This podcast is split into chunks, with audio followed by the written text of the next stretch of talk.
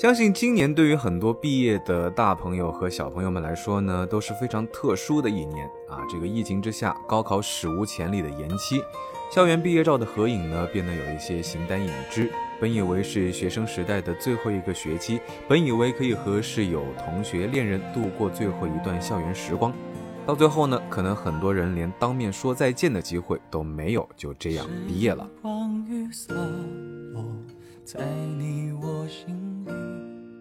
那大家不知道还有多少人啊会有这样的毕业旅行的计划，但是总觉得呢，可能和好朋友在正式开始社会生活之前进行一次毕业旅行才算是对学生时代的正式告别。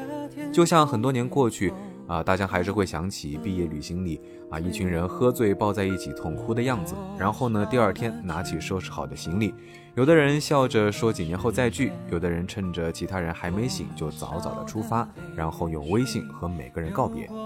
不知道为什么，我总觉得当时大家一起去旅行的地方呢，好像就是我们和青春说再见的地方。不知道在收听节目的你们准备在哪和谁一起告别属于你们的青春呢？其实每年一到毕业季呢，都会有很多的学生朋友来问大江啊，希望大江推荐一些毕业旅游的好去处啊。其实说实话，大江每次听到这样的问题都会很想重新再来一次，就像是请回答1988里德善说想重新回到1988，再看一看曾经一起的那些朋友。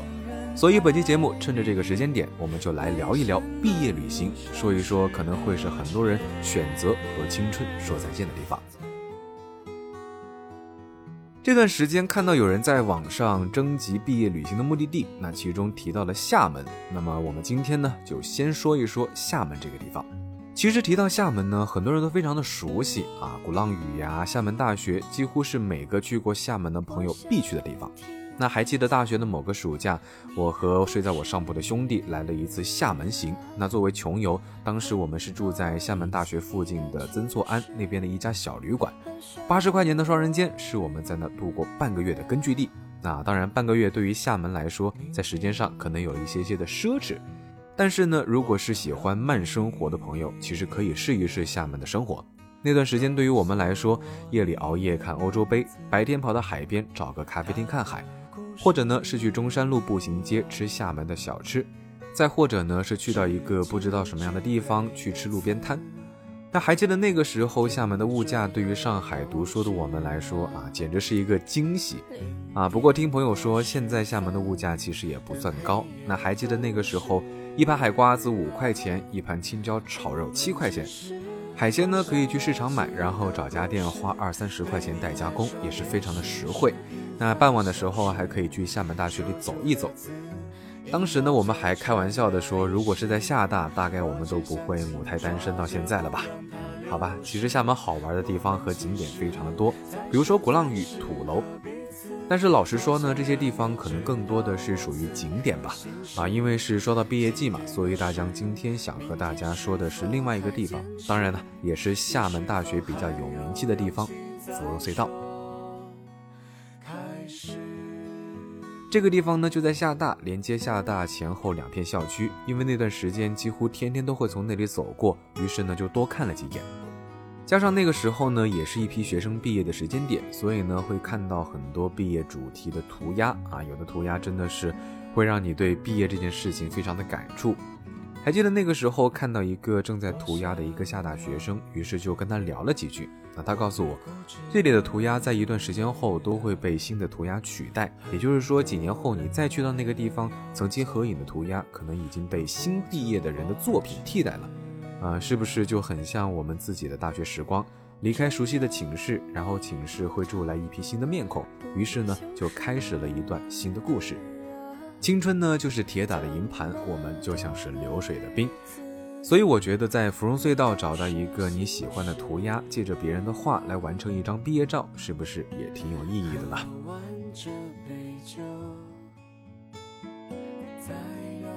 说完了厦门，咱们接着来说一说重庆啊。重庆也是这次网络投票里作为毕业旅行的热门目的地。当然了啊，重庆也是大江非常喜欢的一座城市。其实每次当我说到重庆的时候，总会有人问我为什么这么喜欢重庆，那我也是不厌其烦地安利给每一个小伙伴。其实我第一次去到重庆的时候呢，已经是大学毕业之后，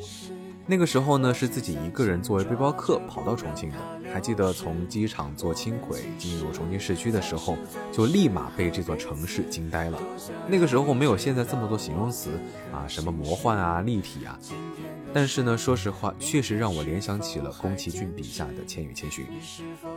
几乎和我去到过的任何一座城市都不一样，这个呢，就是重庆。还记得那个时候一起住在青旅的有几个高中学生啊，跟我说这个是他们的毕业旅行。当时作为一个已经离开校园很久的社畜，真的非常羡慕那几个小朋友。然后呢，我就想起了自己的毕业旅行，然后我发现其实很难回忆起那个时候去到的地方是什么样子，但是呢，会记得和自己一起毕业旅行的那帮子朋友。所以那个时候呢，我相信其实毕业旅行这个东西去到哪儿并不是很重要，可能真正重要的还是当时那些在身边的人吧。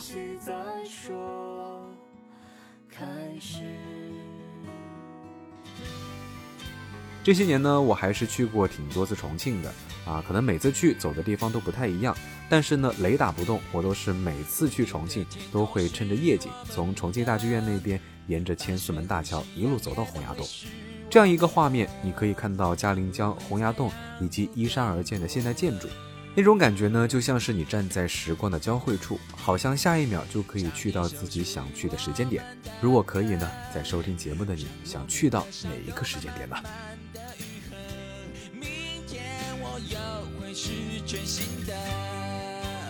当然，如果你是电影迷的话，或许按照从你的全世界路过、少年的你等等电影里面的场景挨个打卡，应该也是一个不错的选择吧。当然，如果你是吃货的话呢，来重庆绝对就真的来对了。10几块钱一份的小面怎么吃都不会腻，老火锅、烤鱼这些绝对会让你印象深刻。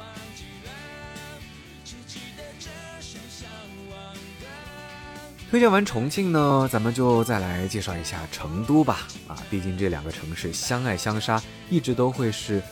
同时提起的。那如果说重庆这座城市有一种江湖气，那么成都呢就是安逸。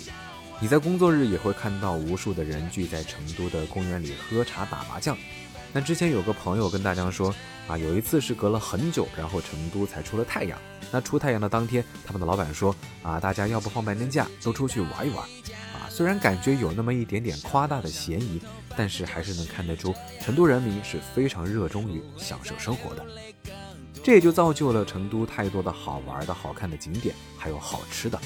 像春熙路、太古里、宽窄巷子、锦里、杜甫草堂、武侯祠等等等等，都是拍照打卡的好去处。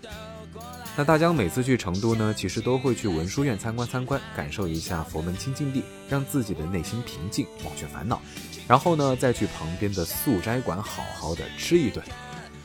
好的吧，其实大江去文殊院真的只是为了素斋，因为真的非常好吃，没吃过的朋友一定要去尝试一下，绝对不会让你失望。然后呢，成都的小吃也是真的让人忘不了放不下的存在。其实每次去成都，大江担心的就是自己的体重啊，什么甜水面啊、锅盔啊、担担面啊、蹄花呀、兔头啊、冰粉啊等等等等。你说这么多好吃的，怎么能不胖呢？而且成都还有它的大杀器，就是熊猫，谁能抗拒国宝的魅力呢？你能吗？反正我不能。其实说了这么多，大江呢还是了解过各位学生党的需求的啊。其实有很多朋友来问我啊，拉萨怎么样？拉萨呢，其实一直被人描述的非常的美好，当然也确实非常的美好。藏族的神秘感加上高原独有的气质，让很多人都心驰神往。那大江也因为这样的向往去过拉萨，在这里呢也和各位确认，拉萨确实是有生之年值得一去的地方。但是呢，去之前一定要考虑自己的身体，毕竟高原反应不是说说而已。轻的话呢，可能就是不舒服；重的话呢，还是有可能危及生命的。那之前大江就有一个朋友没有做任何准备，买了张票直奔拉萨，结果呢，躺在医院吸了3天的氧，什么都没有玩到看到。好了，其实说到这儿呢，今天的节目就要告一段落了啊，因为这次疫情确实让我们困在家里非常的久，那学生朋友们也是一直上网课，甚至很多人都是云毕业。那现在国内的情况慢慢的明朗，旅行这件事儿呢，也慢慢的开始变得正常。作为一个毕业多年的大朋友，大江其实真的挺建议有条件的朋友来一次毕业旅行。负责任的说，毕业旅行大概率会是你人生中最后一次无需想着家庭，也不用想着工作、报告、客户的一次旅行。当然，最重要的，我觉得是我们每个人都需要和青春以及曾经一起共同拼凑成青春的朋友们进行一次告别。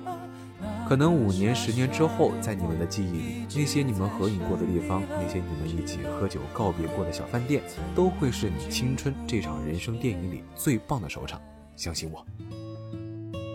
好了，本期行走的背包就先说到这儿吧。我是大江，欢迎大家关注我的微博谦大江，谦虚的谦，也欢迎大家关注我的抖音还有微信公众平台，搜索大江浪啊浪就能够找到。当然啦，也非常欢迎你扫描节目介绍里面的二维码，加我的微信，加入我的微信粉丝群，会有不定期的粉丝福利活动。大江浪啊浪2020，我们接着浪起来，我们下期节目再见，拜了个拜。